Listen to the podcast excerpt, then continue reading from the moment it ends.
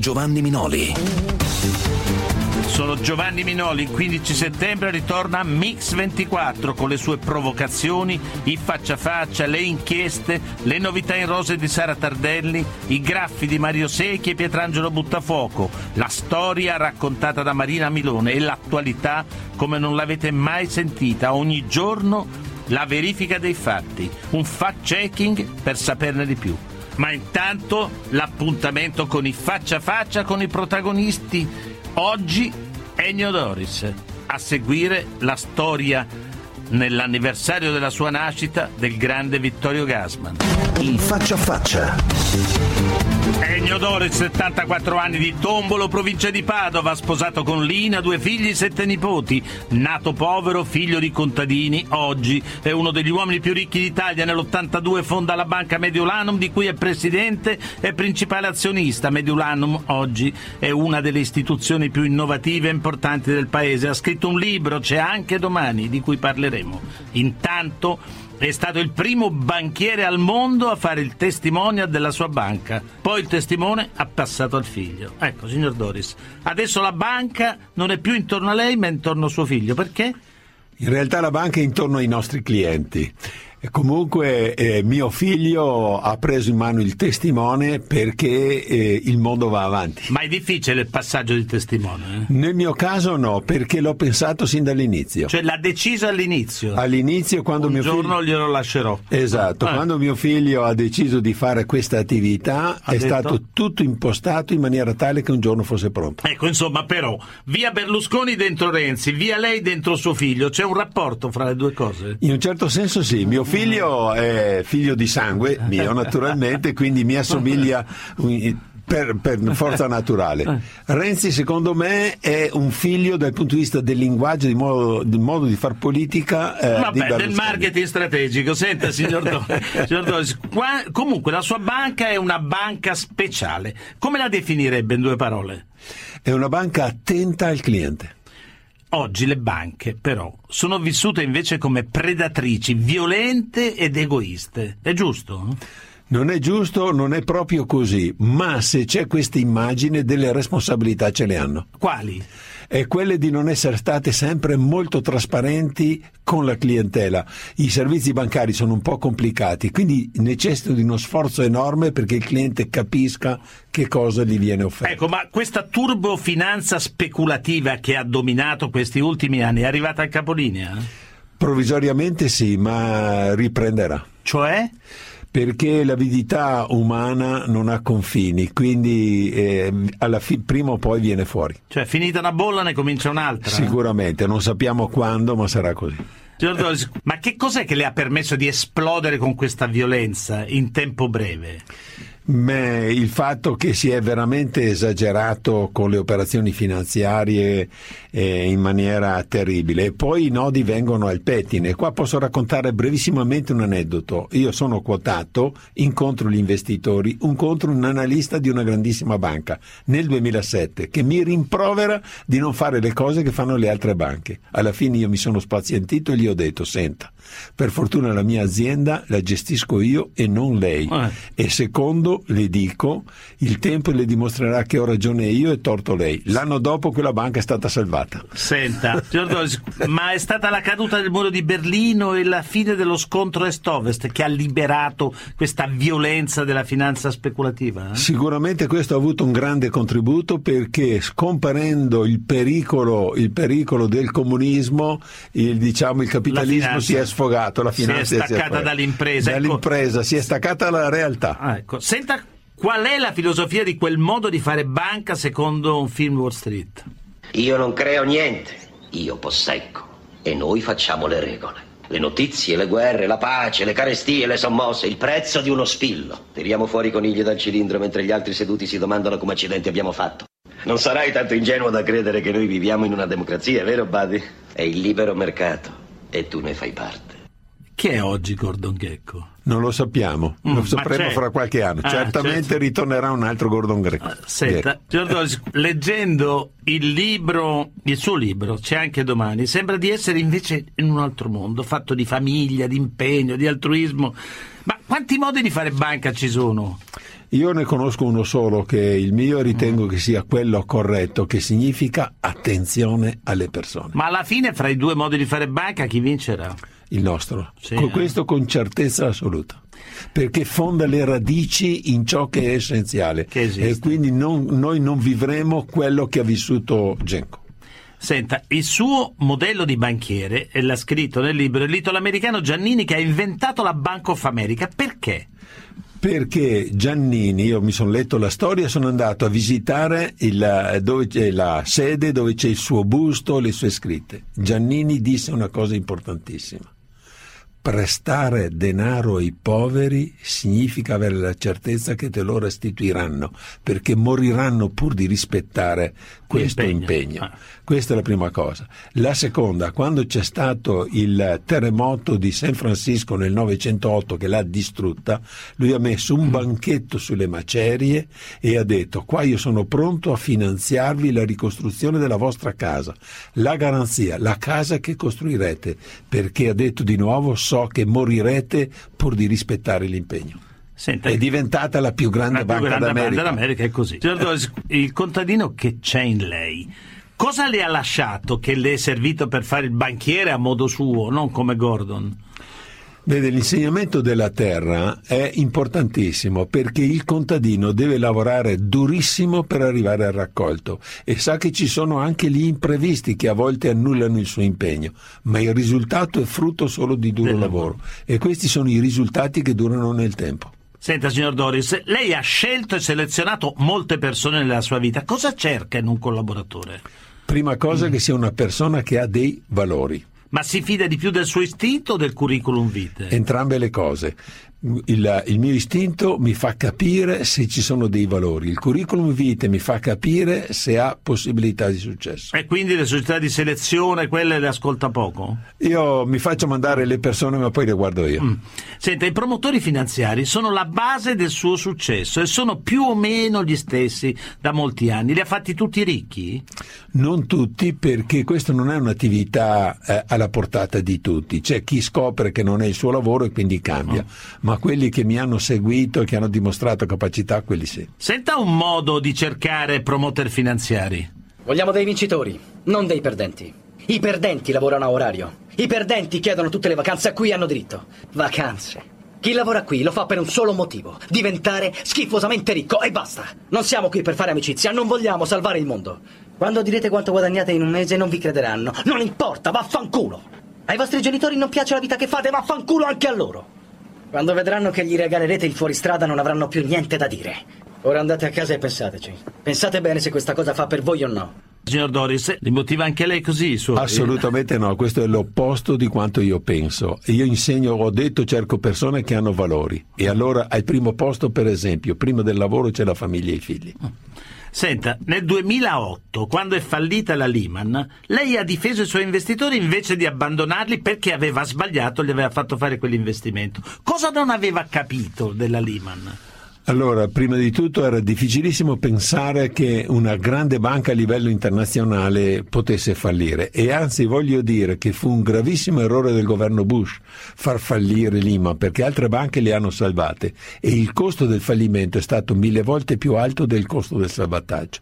Detto questo, quando noi proponevamo ai clienti servizi assicurativi con dentro Lehman, dicevamo c'è l'obbligazione di una banca però è- il rischio è tuo, ma la parola banca a quei tempi annullava la parola rischio, quindi i clienti non pensavano di avere rischi, primo dato. Secondo però c'è un altro motivo molto importante, quando abbiamo fatto la banca e io dicevo ai clienti potenziali questa sarà una banca che rispetta la parola, trasparente, che ti dice questi sono i tassi, noi diciamo ma dai Doris, Ennio, non dire così, poi anche tu cambi. Fanno tutti diversi. Fanno tutti diverso e quindi non riuscivo a Insomma, far doveva rispettare la parola data. quando, quando è successo Lima, io sono andato dal mio socio e gli ho detto: è successa una cosa che se non succedeva avremmo dovuto inventarla noi, Ah. più piccola per spendere meno. Questa è l'occasione per Quanto dimostra- avete investito per eh, difendere? 120 milioni. E quanto avete guadagnato? Allora, in due anni li abbiamo recuperati perché l'anno dopo il- no- i clienti hanno versato 5 miliardi e 790 milioni di La euro. fiducia. Da fiducia, straordinaria. Senta- mamma mia. Senta, signor Doris, c'è anche domani è una frase che l'ha guidata nella vita, però ho letto nel suo libro che l'ha detta suo padre. In che occasione? In occasione della tappa del Giro d'Italia del 53 a Auronzo Bolzano, che era il 30 maggio, ed era la tappa delle Dolomiti col Falzarego, Pordoi, Sella, in cui Coppi ogni anno vinceva la tappa e vinceva il Giro. Ma quell'anno trovò un campione formidabile elvetico, Ugo Koblet, e non gli riuscì l'impresa. Eh, e lui quindi- alla radio disse, eravamo in osteria, immagini Ah, quei ah. tempi pieni di gente, copisti, bartagliani, disse sono contento di essere secondo di fronte a un così grande campione. Senta, Io non ho pianto, mi permetta, per non dar soddisfazione ai, Ai bartagliani, bartagliani. ma sono tornato a casa con un dolore infinito e mio padre mi ha messo le mani sulle spalle e mi ha detto Ennio, Ah. ricordati che c'è anche Ah, domani. vabbè, ha dato la linea per la vita. Berlusconi dice che Mediolanum è il più bello investimento che ha fatto. È stato lui il primo a capirla. eh? L'ho proposto solo a lui e lui in un istante ha capito e mi ha veramente sconvolto. Velocità. Senta, signor Doris, ma avrebbe fatto Mediolanum senza Berlusconi o no? È molto difficile. Oh. Senta, Berlusconi è suo socio, ma è anche un suo amico. È più che un amico, è quasi, vorrei dire, un fratello, perché mi ha dimostrato in tutto questo tempo, non solo mi ha messo nella possibilità di realizzare il mio sogno, ma è stato assolutamente leale, assolutamente generoso. Siamo e- amici su un mondo meraviglioso, un mulino bianco. Fra me e lui, certamente Senta, così. ma cosa le piace di più di Berlusconi? Ma guardi, ci sono diverse cose. Uno ha un'intelligenza infinita. Una capacità di impadronirsi di cose nuove come non ho mai constatato. Secondo, una generosità pure enorme e una lealtà pure. E questo è... E di meno ci avrà un difetto. Guardi, io li voglio così tanto bene, Mamma. mi ha dato così tanto che mi è... La mia, mente rifiu- eh? no, la mia mente si rifiuta di guardare. Vabbè, ma è- è meglio il, eh, il Berlusconi imprenditore. Che voto gli dà il Berlusconi imprenditore? È il massimo assoluto, E a quello politico? anche. Ulla. Addirittura. Certo, certamente. Qual è stato l'errore peggiore di Berlusconi? Ne avrà fatto uno. Ma eh, eh, guardi, eh, errori tutti ne facciamo tanti, quindi immagino che li ha fatti anche lui. Se lui avesse continuato a fare il politico avrebbe avuto una vita, secondo me, molto migliore e le sue aziende sarebbero molto più ricche. Ma lui è uno che segue... Veramente diventato istinti. ricco con la politica, eh? No, no, no, è il contrario, Mm. assolutamente il contrario. È diventato ricco prima. Signor Doris, Berlusconi nel bene e nel male ha cambiato la politica italiana. Nel bene o nel male? Nel bene perché finalmente ha usato un linguaggio e la gente ha incominciato a capire. Cioè, lei è un berlusconiano puro che però ha detto credo in Renzi. Perché? Bene, perché Renzi è proprio un prodotto, un figlio del modo di fare politica di Berlusconi. Io sono felice che sia apparso un Renzi nella scena politica Ma secondo italiana. lei il Berlusconi dovrebbe tornare alle sue imprese o continuare a fare politica? Io credo che debba continuare a fare politica. Mix 24. Signor Doris, lei si è fatto da solo e oggi è ricchissimo, però dice il modo migliore per guadagnare è essere altruisti. Me lo dice in due parole perché? Perché la gente, contrariamente a quanto si pensa, ha riconoscenza. E quello che noi abbiamo fatto con Lehman Brothers lo ha dimostrato alla grande. Senta, ha detto anche sono diventato ricco perché ho seguito i miei principi. Sì, che è questo. Mm. Il miglior modo di essere egoisti è essere altruisti. Senta però cosa dice Papa Francesco de- dei soldi. Non è un problema soltanto dell'Italia o di alcuni paesi d'Europa, è la conseguenza di una scelta mondiale, di, una- di un sistema economico, un sistema economico che ha al centro un idolo che si chiama denaro.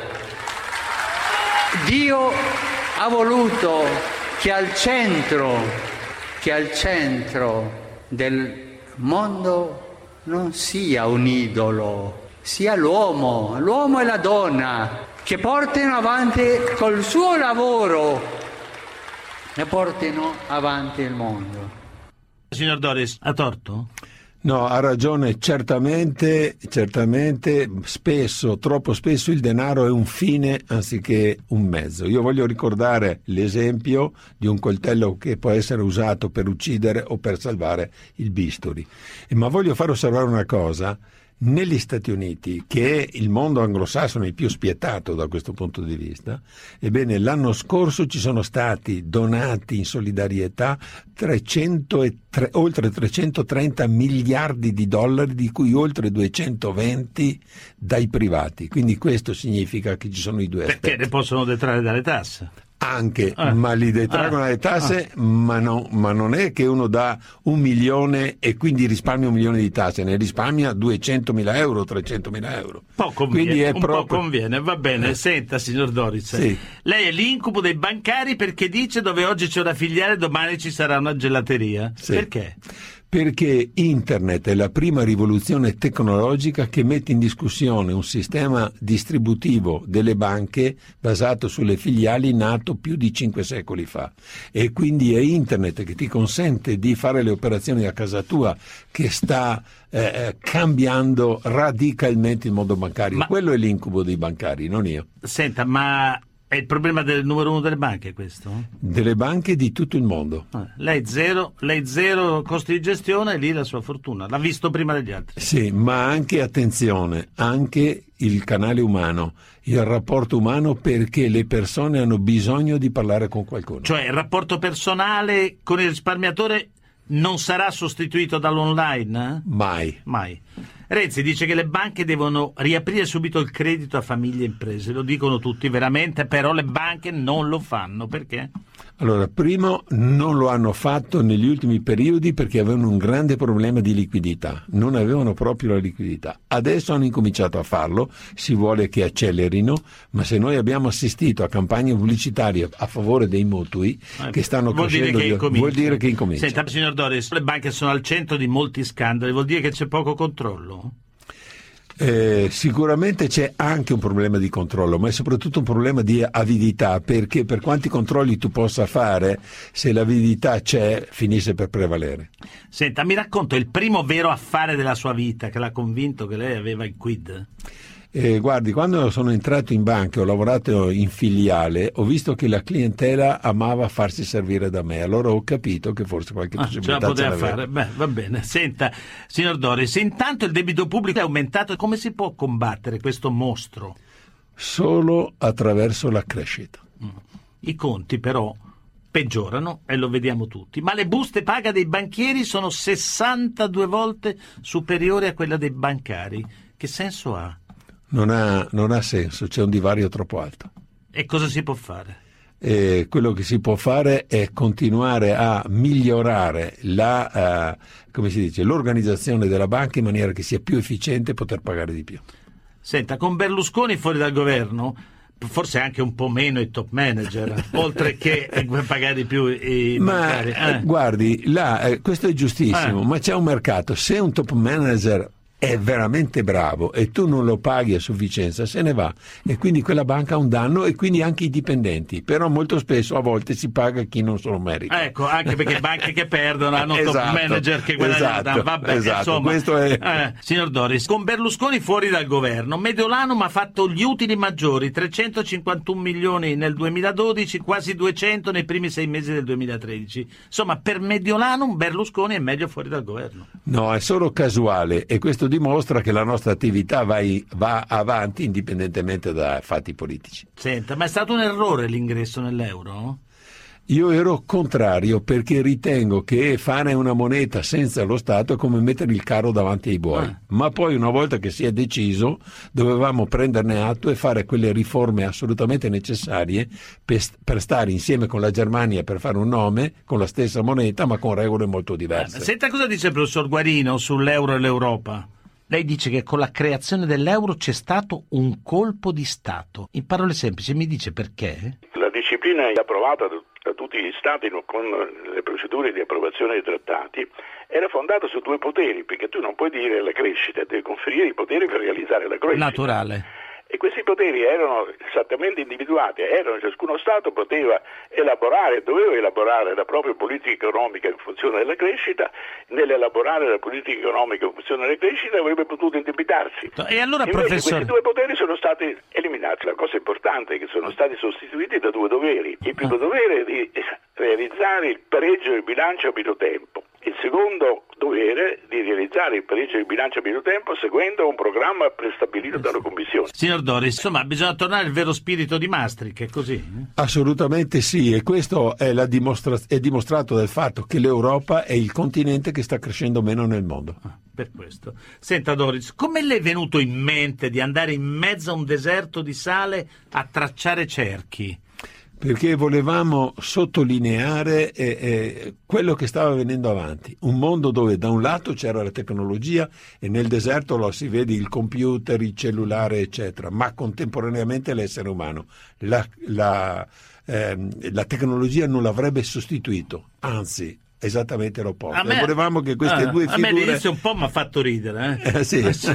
Cioè, faceva Però ha colpito, Ha che era quello sì, che conta. colpito sicuramente. Ecco, oggi c'è una comunicazione bancaria fatta da qualche banca che lei vorrebbe aver pensato, dice mamma mia, l'avessi fatta io. Ma io credo che in campo di- nel settore della comunicazione le banche siano generalmente un po' indietro, Ah. quindi io guardo la comunicazione sì, sì, Ah. di tutte le imprese, soprattutto delle multinazionali.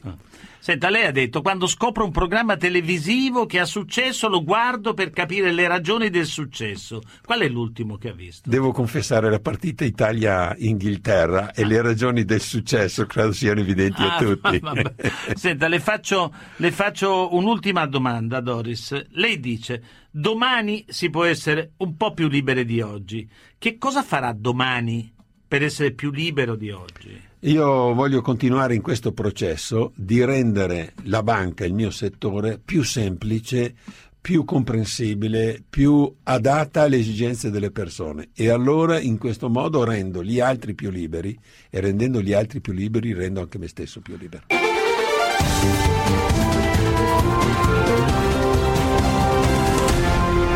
Mix 24. La storia. Sentivo che lui ispirava una naturale, ma dico, direi quasi antipatia. Perché aveva questa faccia, questo naso aquilino, arcigno, questa faccia da cattivo. Che non andava bene la faccia. No, bella, presente. Presente. Fa- Era troppo rigida come faccia, troppo. No, no, finta. Faccia troppo solida, non ti vedo convinto. No, che no, faccia c'è? Va benissimo. La faccia da stronzo. Fammi un'altra, eh. giocava i personaggi, eh, come dire, di, di gaglioffi. Risparmia il fiato, imbecille. Faceva delle parti eh, da odioso. Un mostro, insomma.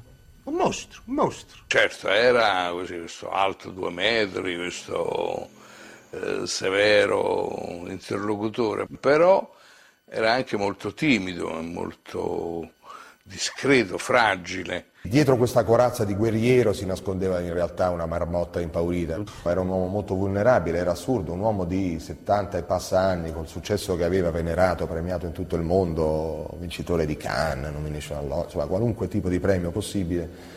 Ehm, bastava una critica negativa eh, per mandarlo in depressione, per distruggerlo. Un gigante timido e insicuro che nascondeva un uomo fragile, perfino impaurito. Per tutti Vittorio Gassman era quello che si vedeva sullo schermo, l'italiano cinico, donnaiolo, superficiale, un po' spaccone, insomma il personaggio che dagli anni 60 in poi lo ha consacrato tra i grandissimi del cinema italiano. Invece Gassman era tutt'altro. Quello che vi raccontiamo oggi allora è la storia di un Gassman inedito, privato, segreto. Tre film di Gasman, tre pezzi dello spettacolo italiano, I soliti ignoti. Sì, che è stato il mio primo film di grande successo e che ha cambiato la mia carriera in un certo senso. Ma insomma, s- e sta attento, qua bisogna decidersi. Eh, lo volete fare lo sgobo, sì o no? Ci state o non ci state?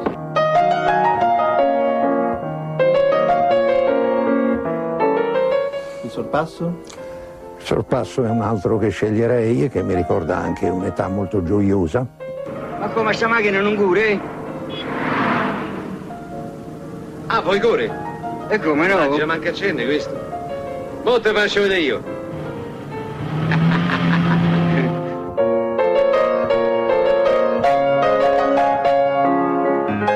Brancaleone. E Brancaleone che era simpatico. Stare attenti. Brancaleone da Norcia. È il 1970 e Gasman gira Brancaleone alle crociate di Mario Monicelli e sul set nasce un importante sodalizio della sua carriera, quello con Paolo Villaggio, che lo racconta così. Sono le 7 del mattino, canale Monterano, vicino a Magliana, qui nella foresta di Magliana a Roma. Mm, Brancaleone alle crociate. Sul set incontro un, un signore, a quei tempi giovane, Mario Monicelli. Doveva fare un duello tra Torz, il mio personaggio, e Brancaleone, che era a sciabolate. E io ho capito dalle prime sciabolate, ecco lui come attore era pericolosissimo. Se ti prendeva un braccio te lo spezzava. Non mi ha fatto niente! All'una pausa, pausa, e Gasman siamo rimasti uno di fronte all'altro.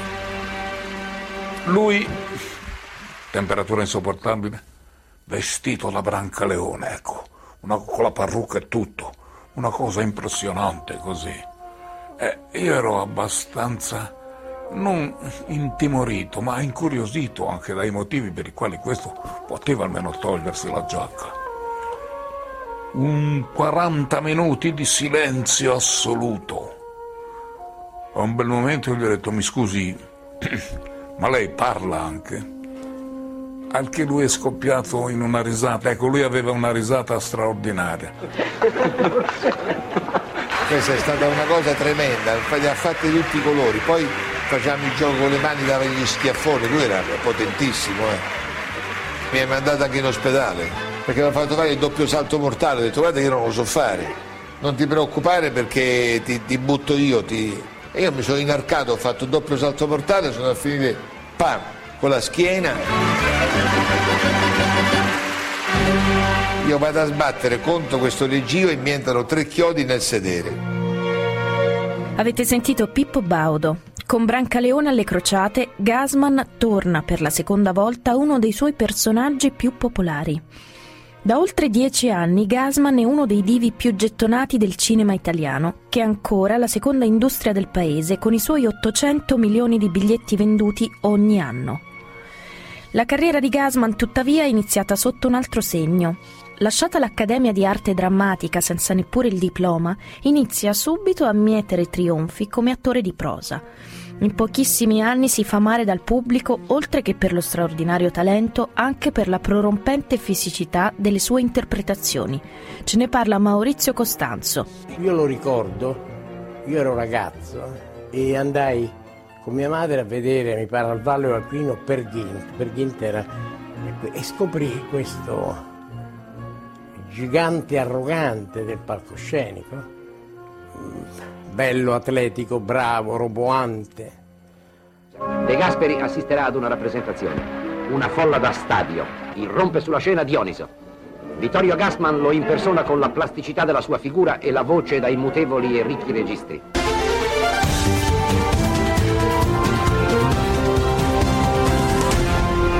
Mix 24. La storia. Bentornati a Mix 24, quella che stiamo raccontando oggi è la storia di un gigante del palcoscenico, Vittorio Gasman, che a 30 anni è il più giovane Amleto del teatro italiano, di cui è ormai il divo incontrastato. Qualcuno addirittura parla di una vera e propria gasmania, ce ne parla il figlio Alessandro. Fu il primo Amleto giovane, come in realtà poi dovrebbe essere sempre. Quindi questo già fu occasione di... E poi questa grande forza, questa grande tecnica vocale, questa straordinaria eh, presenza scenica. Morire. Dormire. Dormire. Sognare forse. Ecco il punto. Al cinema però è tutta un'altra storia. Al suo esordio, dopo alcune pellicole non proprio indimenticabili, Gasman viene relegato ai ruoli di cattivo. Lasciami, lasciami andare. In Riso Amaro, Gasman è Walter, un cattivo d'antologia. Paradossalmente proprio il successo di questo film sembra allontanare per lui la possibilità di ruoli da vero protagonista. Il cinema insomma lo ama solo a metà e lui, da parte sua, risponde dicendo di non amare il cinema e di farlo solo per soldi. Neanche Hollywood, che lo accoglie a braccia aperte grazie al suo matrimonio con l'attrice americana Shelley Winters, gli regala il successo cinematografico. L'attore Vittorio Gassman, conclusa la sua fortunata stagione teatrale 1954-55, è partito da Ciampino diretto negli Stati Uniti.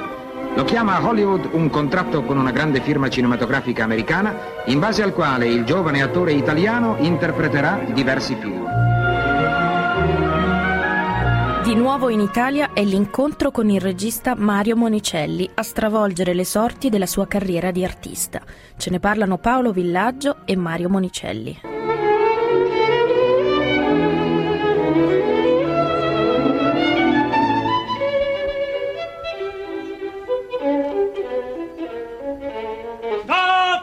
Monicelli, quando l'ha raccolto da Hollywood dove aveva sposato Shelley Winter e faceva delle cose oscene, gli ha fatto fare i soliti ignoti e ha capito che aveva bisogno di alcune modifiche. Era un bell'uomo, alto, snello e così, quindi tutto un po'... Per farlo diventare da borgata bisognava volgarirlo. Gli ha messo due cotoni al naso, una specie di mordacchia qui, gli ha dato un di- difetto di direzione. No, io esco. Insomma, Gasman è diventato il numero uno in Italia, in effetti. Mi hanno dato un anno con la condizionale, quindi ti saluto e sono. Ho fatto i primi dieci anni della mia professione, ho costruito la mia macchina, ho costruito la mia voce, con- facevo gli esercizi come un pianista tutti i giorni. La mia natura, quando ero ragazzino, per esempio, era l'opposto, in certo senso lo è tuttora, di questa professione così estroversa. Ecco, io ero un ragazzino molto timido, tranquillo, così. E infatti non ho deciso io di fare l'attore, ma l'ha deciso mia madre. Siccome secondo me lei aveva un germe istrionico compresso dentro di sé, ha preso una specie di rivincita postuma eh, o di vendetta postuma che mi ha messo in testa di fare il teatro perché lo voleva far lei da ragazzo. E lei, quando io feci la, la licenza liceale, mi obbligò quasi a iscrivermi all'Accademia d'Arte Drammatica nello stesso tempo in cui frequentavo gli studi di giurisprudenza. Ho dovuto forzare la mia natura vera. Dio l'abbia in pace, non me ne lamento, certo, ma insomma non era forse il mestiere nato per me. Il protagonista dei più grandi successi della commedia all'italiana, insomma. Non si sentiva nato per fare l'attore. Quella voce così inconfondibile non era un dono di natura, ma il frutto di un lavoro su se stesso, implacabile e maniacale.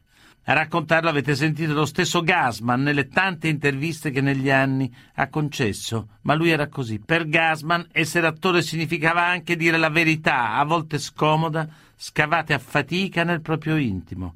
Essere attore, diceva, è essere un po' prete, un po' prostituta. Ma dove nasce allora il talento di Vittorio Gasman? Quali sono le origini di questo attore così versatile ed eccezionale? Scusate, vi pregherei di non applaudire troppo perché la mamma è molto timida, molto è di famiglia, siamo tutti così riservati, vero? E il, io, ecco, volevo adesso, col vostro aiuto, un attimo di, di raccoglimento, pregarti di dirci una cosa, far, farci sentire quel- l'inizio della Divina Commedia, quello che sapevi così, ti aiuto io, mamma, non c'è niente di male. Cominci poi. Eh, nel mezzo, dai, dai, abbiate pazienza, posso? Aspetta, puoi, puoi. Nel mezzo Nel mezzo del del- cammino ah, brava, del- di nostra vita, ecco. mi ritrovai per una selva Scusate, non la emozionate. Che che la diritta Via era- era smarrita. Ecco bene, sì. Ai, quale a dir qual era Sì, e cosa molto oscura. sì. Ecco, sta prendendo Questa selva selvaggia ed aspra e forte che nel pensier rinnova la paura. Sì, senz'altro. eh, Tanto è amara che poco è più forte. Molto bene, sì, dopo magari- Ma per ridir del ben che vi trovai, dirò delle altre cose che io vossi. Sì, Pippo, ti, ti prego, presentala al maestro Simonetti. Pochi giorni dopo questa puntata di Canzonissima del 1972, in cui Gasman ha finalmente offerto alla madre un palcoscenico per il suo inespresso talento istrionico, Luisa Ambron Gasman muore. È la fine di un dialogo che per tutta la vita è stato tanto importante quanto conflittuale, come spiegano Paola e Alessandro, figli di Vittorio Gasman. madre estremamente presente, incombente, possessiva, e un padre molto affascinante perché scomparso presto, quindi non, senza arrivare ai difetti, diciamo, e eh, così un po' mitizzato. Il ricordo più forte che ho di mio padre, diceva mio padre, era un giorno che facevamo la doccia insieme e il fatto di sentirmi sotto a questo gigante che mi copriva dall'acqua era talmente grande che l'acqua non riusciva a raggiungermi perché il corpo di mio padre copriva, come abbracciare questo torace immenso. Ed è una cosa che mi dà molta emozione e che eh, ho ritrovato nel mio rapporto con mio padre perché mi ricordo che il pomeriggio io ero Spesso facevo il, tra virgolette, pisolino con mio padre sul divano e dormivo con la testa sul petto di mio padre, che aveva un petto gigantesco e questo petto che si alzava e si abbassava era molto simile alla descrizione che mio padre fa di suo padre sotto la doccia e, e, e immagino sia la stessa sensazione che abbia mio figlio quando fa il pisolino con me, essendo anch'io insomma un, un, un, un omone. Eh. È passato a te lo scettro di padre, solo tu puoi tenerlo in pugno. Il rapporto con il figlio maschio è sempre stato molto, molto, forte per lui, molto spesso soprattutto negli ultimi spettacoli che ha fatto, sia, vabbè, anche a parte la fabulazione in, di padre in figlio sicuramente, nel Moby Dick il passaggio del testimone tra il capitano Acab e Ismaele, che era il personaggio che interpretavo io, era molto simile a un rapporto tra un padre che alla fine di una carriera che lascia il testimone ha un figlio che fa il suo stesso mestiere. Sei fedele ragazzo come la circonferenza è fedele al centro. Dio ti benedica per sempre. Ma altre interpretazioni in film magari meno personali, tipo, tipo Caro papà di Dino Risi. Il rapporto padre-figlio, il, il tema diciamo maschile verticale, con tutte le responsabilità e le, ancora le contraddizioni, le ambiguità che ne seguono, è uno dei temi che mi hanno sempre proprio commosso di più. Se negli ultimi tre film che ho fatto con Risi ci sono dei coprotagonisti, e colgo l'occasione per citare quello che eh, è il coprotagonista di questo film, Stefano Madia, che fa il figlio, e che eh, si trova uno spazio, come usa dirsi, valido e che secondo me l'ha giocato molto bene. Fino a 18 anni mi hai tenuto in collegio dei preti irlandesi. Beh? Il nuoto, il tennis, lontano dalla realtà. Ho avuto per compagni degli stronzi, vivevo da stronzo fra gli stronzi. Ma hai fatto anche prendere lezioni di ballo. Eh, certo, ti ho dato quello che io non ho avuto. Che credi? All'età tua io ero in montagna a sparare ai tedeschi. Ci avete rotto i coglioni coi partigiani e con la resistenza. Smettila. Siete diventati peggio dei garibaldini. Una retorica che fa schifo. Adesso basta. Guarda che non ti permetto di insultare il mio passato, sai. Il tuo presente fa ancora più schifo del tuo passato. E adesso l'ho fatto apposta.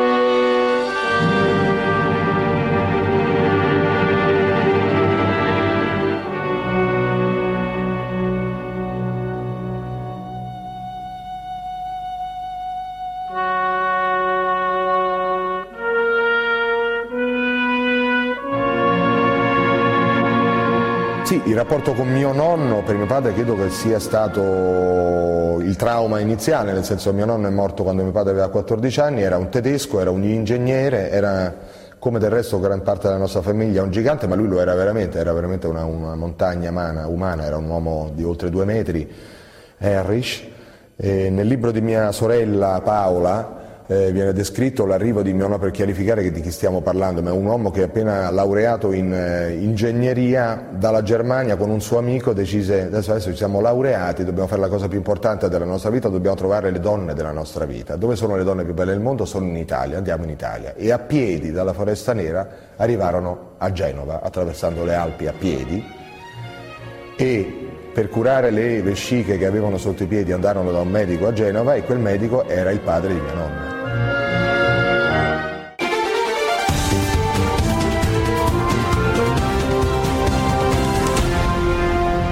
Mix 24, la storia. Bentornati a Mix 24. Oggi stiamo raccontando la storia di Vittorio Gasman. Nato il primo settembre del 22 a Genova, presto si stabilisce a Roma. Negli anni del liceo coltiva con amore la passione per la poesia e la letteratura. Dal padre, Heinrich, Prematuramente scomparso, Gasman impara ad amare e praticare lo sport come racconta il figlio Alessandro. Beh, mio padre è stato in nazionale di pallacanestro, quindi la, lo sport in generale, poi è stato schermitore, ha fatto pugilato, insomma è stato un grande sportivo.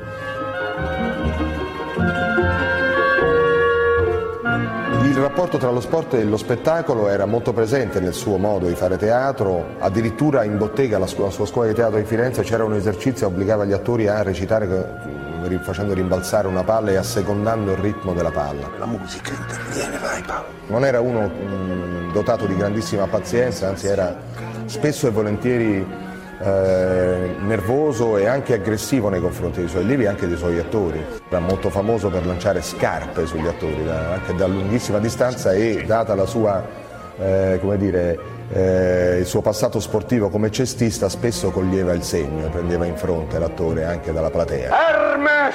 Hermes che corre con Owens! La palla lanciata da Buddha! Cristo! Cristo! Cristo che picchia la palla! Lutero che corre alla terza base! Amor che osanna! Vieni con la tua veste di verde dinamite! Libero dalla minaccia! L'occhio inviolato della natura! Questo applauso ci vuole perché io qui... Gasman non finisce l'accademia. Alla fine del secondo anno sposa Nora Ricci, sua compagna di corso ed erede di una delle più importanti dinastie teatrali italiane, e parte per Milano dove debutta sul palcoscenico dell'Odeon. È il luglio 1943. La giovane coppia di attori deve combattere contro stenti e disagi. La guerra divide in due l'Italia e i tre mesi di tournée diventano due anni. Nonostante il repertorio esclusivamente leggero che serve a far dimenticare ai telespettatori gli orrori dei bombardamenti, dell'occupazione e dei rastrellamenti, l'attore giovane non tarda a farsi notare. Nel 1945 nasce a Milano Paola, la sua primogenita, ma il matrimonio con Nora è già in crisi. L'unica vera passione di Gasman in fondo è il teatro. Per ore ed ore ogni giorno esercita la voce e la memoria, spesso studiando anche di notte. Si acuiscono così le sue nevrosi di cui soffre ed esplode di nuovo una malattia che si porta dietro dall'infanzia, il sonnambulismo. Ce ne parla la figlia Paola Gasman e il regista Mario Monicelli. C'è un albergo a Firenze, il Porta Rossa, eh, che è caratterizzato, credo ci sia ancora, eh, le camere sono ammobiliate con dei mobili del Cinquecento, mm, armadi pesantissimi. Cioè, lui li trasportava di notte da una camera all'altra, faceva dei traslochi. Mia madre aveva un sonno di quelli che non nemmeno le bombe appunto svegliavano e lei dice che tutte le mattine si svegliava in una camera diversa. A un certo punto nella mia vita sono capitata in questo albergo, io avevo 12 anni insieme a mia madre e la proprietaria è impallidita al nome Gassman perché no, e mia madre subito ha detto no no ma lei non è sonnambula. Ma lo faceva anche per, che, perché non andava più d'accordo con lei, faceva anche per rompere le scatole. L'ho un po' sospettato nel racconto, se non altro, di quando mia madre eh, no, lui eh, disse che aveva sognato che mia madre era andata sotto un tram e allora lui per salvarla le tirava il collo.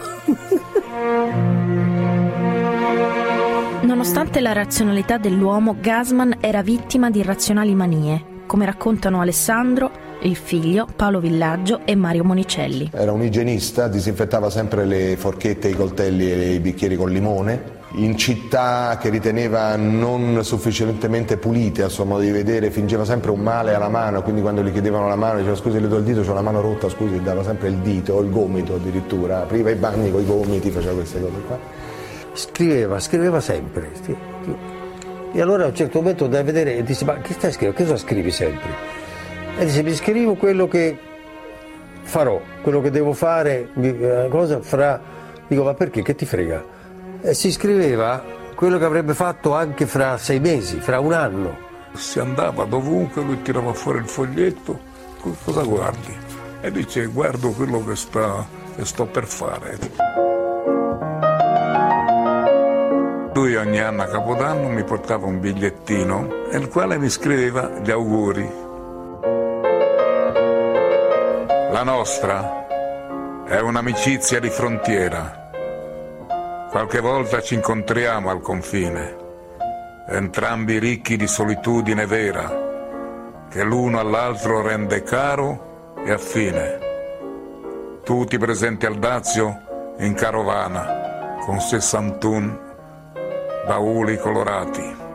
Io o un SSR pieno di fogli appuntati e nessuno dei due paga dogana. Un giorno Paolo rifaremo un viaggio con un bagaglio al fine unificato. Tu userai il mio rigore un po' malato, io la fragilità del tuo coraggio. Ti voglio bene, Vittorio. Accanto alle nevrosi e alle tante fragilità ci sono anche naturalmente qualità straordinarie. Non solo il grande talento di attore che tutti conoscono, ma le virtù private di un uomo colto, intelligente, dalla risata indimenticabile, come dice Villaggio, e dalle trovate fulminanti. Ce ne parlano Mario Monicelli ed Ettore Scola. Aveva una memoria di ferro, faceva delle scommesse. Se lui una pagina di un libro normale, eh, così, la, la leggeva due volte, scommetteva che la ripeteva da, da, da cime a fondo e lo faceva. L'intelligenza di Gasman era la sua eh, attrattiva maggiore per me, cioè, sapevo che si parlava con un uomo di grande intelligenza, di grandi interessi culturali, di grandi letture. Era un attore anche delicato, un attore tenero, tutto era un attore, quando grande attore, grande. Lui aveva una qualità rara che nessuno gli riconosce, ma io, che l'ho vissuta nei momenti più belli, era la persona più divertente in assoluto, più creativa anche, che abbia mai conosciuto. Un mattatore capace di ridere degli altri ma anche di se stesso. Nel 59, dopo il trionfo dei soliti ignoti, la RAI affida a Gasman uno show tutto suo. Il mattatore, appunto. Gasman trasforma il varietà del sabato sera in un programma che non somiglia a nessun altro. Mette in scena se stesso e la sua biografia d'attore, spesso convocando i protagonisti dei fatti narrati a interpretare se stessi. Esibisce le sue manie, le sue idiosincrasie, le sue debolezze, insomma tutta la sua grandezza. Rallegramenti, rallegramenti anche per l'altro meraviglioso Eh. premio che ti hanno dato, caro Vittorio. La nappa d'argento, La nappa esattamente. d'argento, sì, molto sì. bella, sì, sì. Sì, naturalmente credo di essermela meritata. E molla qua, ma che, che- c'entri tu, vorrei sapere? Ma come si permette? Ma che davvero davvero credi che il premio te, te l'hanno dato te? Ma guarda, guardami bene. La parrucca sbassata, il naso rifatto, il, il labbro gonfio, il- l'accento romanesco, la, la, la zeppola. Ma di te, ma che c'è rimasto? Come lo dici? Ma se ci mannavi tu cugina era lo stesso. poi- Nel suo tono rilevo una nuance di acrimonia. Ma sgascia, cammina. Ma come si permette? E smamma, Come gal- no? a gallinaccio, e cammina, va, va a fa eschilo. Nel 1959 Mario Monicelli firma il capolavoro La Grande Guerra chiamando Gasman accanto ad Alberto Sordi. Vittorio torna ad indossare il parrucchino corto e i tappi di gomma così efficaci per farlo plebeo e simpatico e mette su un accento milanese di fronte al romanesco di Alberto. Insieme costituiscono una coppia di vigliacchi patetici, obbligati dalle circostanze a trasformarsi in eroi. Un leone d'oro a De Laurentiis e Monicelli per la Grande Guerra e un altro pari merito a Rossaglini per il generale della Rosa. Grazie a Dino Risi, Vittorio Gasman può finalmente togliersi la maschera che lo ha aiutato a sfondare nella commedia. Bruno Cortona, il protagonista del sorpasso, per molti critici resterà l'interpretazione migliore di Gasman.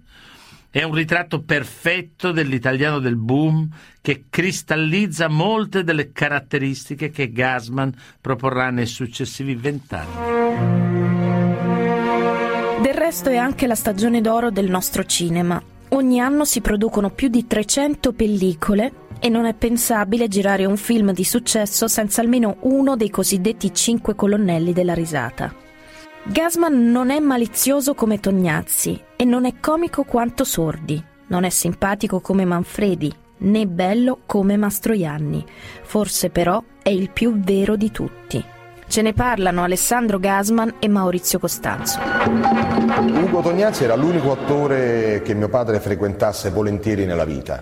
Eh, forse perché erano proprio complementari, perché era l'opposto di lui, perché era affascinato da Ugo, perché Ugo faceva tutte cose che lui non sapeva fare, da cucinare a, a- a arrivare sul set in ritardo. Mio padre comprò una casa vicino Roma, a Velletri, verso la fine degli anni 50 per mia nonna, una piccola casa di campagna senza pretese. E Ugo venne a trovarlo, dice "Ah, che bello, anch'io vorrei comprare una casa qui, e comprò una casa abbastanza vicino a noi, eh, tre volte più grande. Allora mio padre, eh, proprio per questo senso di competizione, quando sposò mia madre decise di fare dei lavori di ristrutturazione e casa nostra divenne quattro volte più grande la casa di Ugo Tognazzi.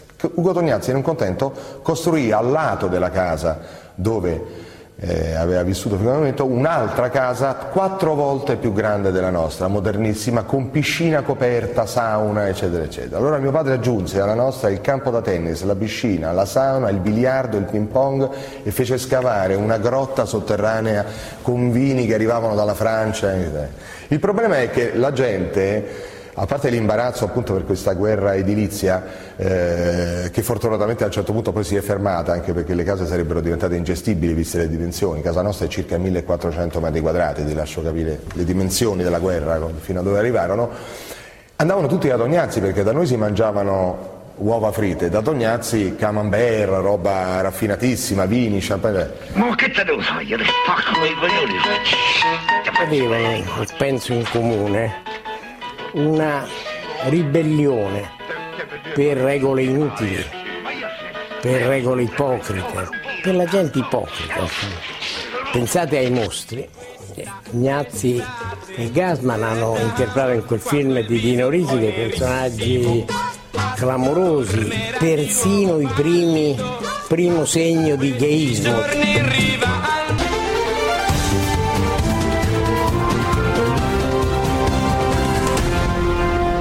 Mix 24. La storia. Bentornati a Mix 24. Vittorio Gasman è anche un uomo che ha amato molto, quattro mogli, cinque figli e poi tante, tantissime storie d'amore vere o presunte. Ma ancora una volta l'immagine pubblica non corrisponde affatto alla realtà della vita privata se si guarda un po' in profondità di quello che hanno raccontato i rotocalchi e i cinegiornali, dietro le apparenze del Don Giovanni si nasconde un uomo complesso e tormentato. Così risponde nel 93 a Gigi Marzullo. L'amore.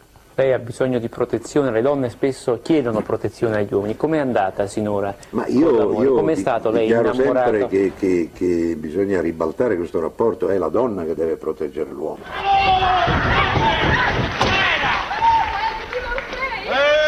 Orfei, molto più pericolose.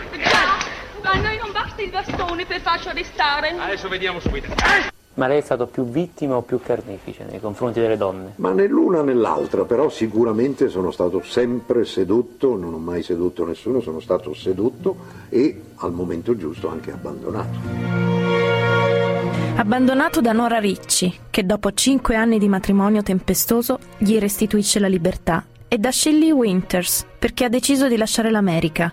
Clamorosamente abbandonato dall'attrice Anna Maria Ferrero, che dopo aver condiviso molte importanti avventure teatrali lo lascia all'improvviso per sposare l'attore francese Jean Sorel, e da Annette Stroimberg, che dopo una breve storia se ne torna a Parigi. Più duratura invece l'unione con Juliette Maniel, fino ad arrivare a Diletta D'Andrea, la compagna definitiva che sposa nel 1970 e che gli resterà accanto fino alla fine. Da Shelley Winters, Gasman ha la secondogenita Vittoria, che oggi fa il medico e vive negli Stati Uniti. Da Juliette Maniel e il suo primo maschio, Alessandro. Dall'unione con Diletta d'Andrea, infine, il figlio più piccolo, Jacopo. Ce ne parlano i figli Alessandro e Paola, e ancora Emanuele Salce. Era un padre molto ludico, molto, molto giocherellone, insomma. per quanto riguarda me e Jacopo molto sportivo, noi siamo stati non cresciuti ma in qualche maniera forgiati dallo sport, dal, dall'impegno fisico in qualche maniera. E adesso? Ah, ma è una sfida allora, proviamo, su, spingi, dai. Io dico sempre mio padre forse era negato per fare il padre, però suo malgrado è diventato un grandissimo padre. Un padre grande perché è stato diverso per ognuno di noi. La sua grandissima abilità era quella di, di farsi trovare sempre nel momento del bisogno e lo ha sempre fatto con tutti quanti noi. Siamo stati dei figli unici, perché in realtà lo eravamo, perché di madri tutte e quattro diverse, però da lui c'è è derivata l'unione anche con gli altri fratelli. Ci vogliamo bene, ci sentiamo. Eh, vorrei aggiungere a questo gruppo Emanuele Salce, che io ritengo a tutti gli effetti un mio fratello, ass- assolutamente il mio fratello. Il mio rapporto con Vittorio nasce da quando io ho circa due anni, che è il periodo in cui mia madre si fidanza con lui, poi si sposerà due anni dopo nel 70. Poi non non so cosa è successo, ma insomma so che è stata durissima. Forse il fatto che un bambino di sei anni osasse contrapporsi a lui la vedeva come una cosa di coraggio. La mia era una nevrosi poi, come dire, innescata da questo rapporto violento. Io sono stato cacciato da sette scuole, insomma, voglio dire, quando... ed ero anche il figliolo di Salce, di Gasman. Sai che sei simpatico, ogni tanto mi sei molto simpatico, ogni tanto avrei voglia di strangolarti. Lui mi vede forte, sì, eh, però insomma, vede un avversario forte in un bambino di sei anni, è una cosa interessante, ecco, insomma, soprattutto un nemico. Ecco, insomma, diceva che, che, ero io che gli avevo dichiarato guerra una volta, mi disse questa cosa. Dice, ma quando? Che guerra? Quando avevi quattro anni, a Cortina, e mi hai dato un calcio sul, sul, sugli stinchi e io te l'ho ridato e lì ti ho fatto capire che con me non l'avresti avuto vita facile ma non me lo diceva da pazzo, e non era un film, era, era la vita reale, insomma. E lì, insomma... tu lo sai, no? Fra noi c'è un rapporto abbastanza... c'è una tensione, polemica, però ogni tanto anche dei bei momenti. Abbiamo avuto dei bei momenti, no? Certo. Sì, il rapporto tra Emanuele e Salce e mio, e mio padre è sempre stato molto, molto pieno di attriti, però anche di un grande affetto ed è, molto bello il fatto che il loro rapporto si sia consolidato definitivamente scoperto negli ultimi anni di vita di mio padre. Emanuele in questo senso è stato molto intelligente, generoso e, e forte, come, come descritto qua. Eh, venne sì un giorno da me, io non potrò mai dimenticarmelo, ero già scappato di casa appena compiuta la maggiore età, eh, svolti gli obblighi di, di leva, dice ti devo parlare.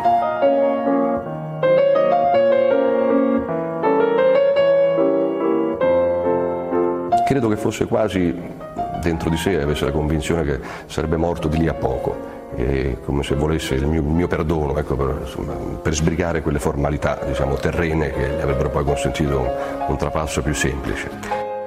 E, e, nasce un dialogo. Per la prima volta, dopo un quarto di secolo di rapporto con Vittorio, eh, lui proprio ammette delle cose. Io sì, non, non ti ho voluto bene, io credo di averti fatto anche del male, ma capivo che non l'aveva fatto, insomma, con, con, con l'intenzione, ecco, insomma, non, mai direttamente è stato un uomo cattivo, non mai.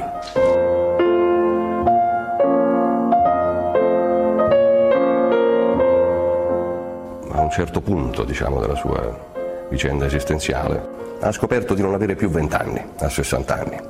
Gli mancava un po' di fiato sulla scena, non faceva più le capriole e dice ma che anch'io sono come gli altri. Io sono Gasma, ma come mica, mica so come. Che c'entro io con, con questi? Cioè. e lì poi si ferma un attimo a pensare, cosa che forse aveva fatto come pensatore, come intellettuale nel suo lavoro, ma di sé come persona. Eh, si era soffermato poco, insomma, erano più gli altri a pensare a lui, credo. Il pubblico, gli amici e i parenti.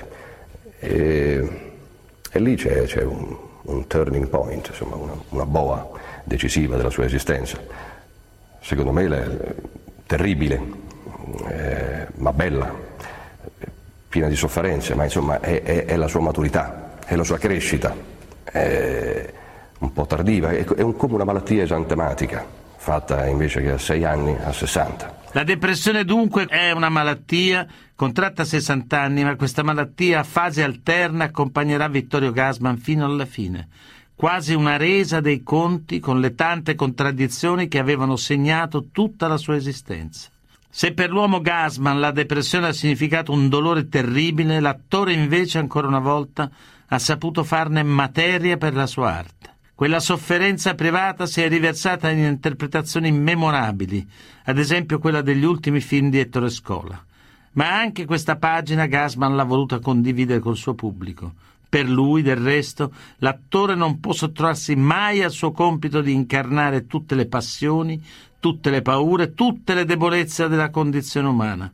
A spiegarlo la figlia Paola e lo stesso Gasman. Direi che io me ne sono accorta, appunto, cioè ce ne siamo accorti in qualche modo verso i 50 anni, è cominciata insomma negli anni dei 50, però erano fasi, erano periodi, erano esaurimenti nervosi, quelli che si, si è sempre detto dovuti a così, però poi finivano e poi in realtà invece queste fasi si sono poi allungate, poi ci sono stati periodi eh, molto lunghi, poi magari una pausa lunga e, e così via, insomma. Bisogna vedere di non tornare a stare troppo bene.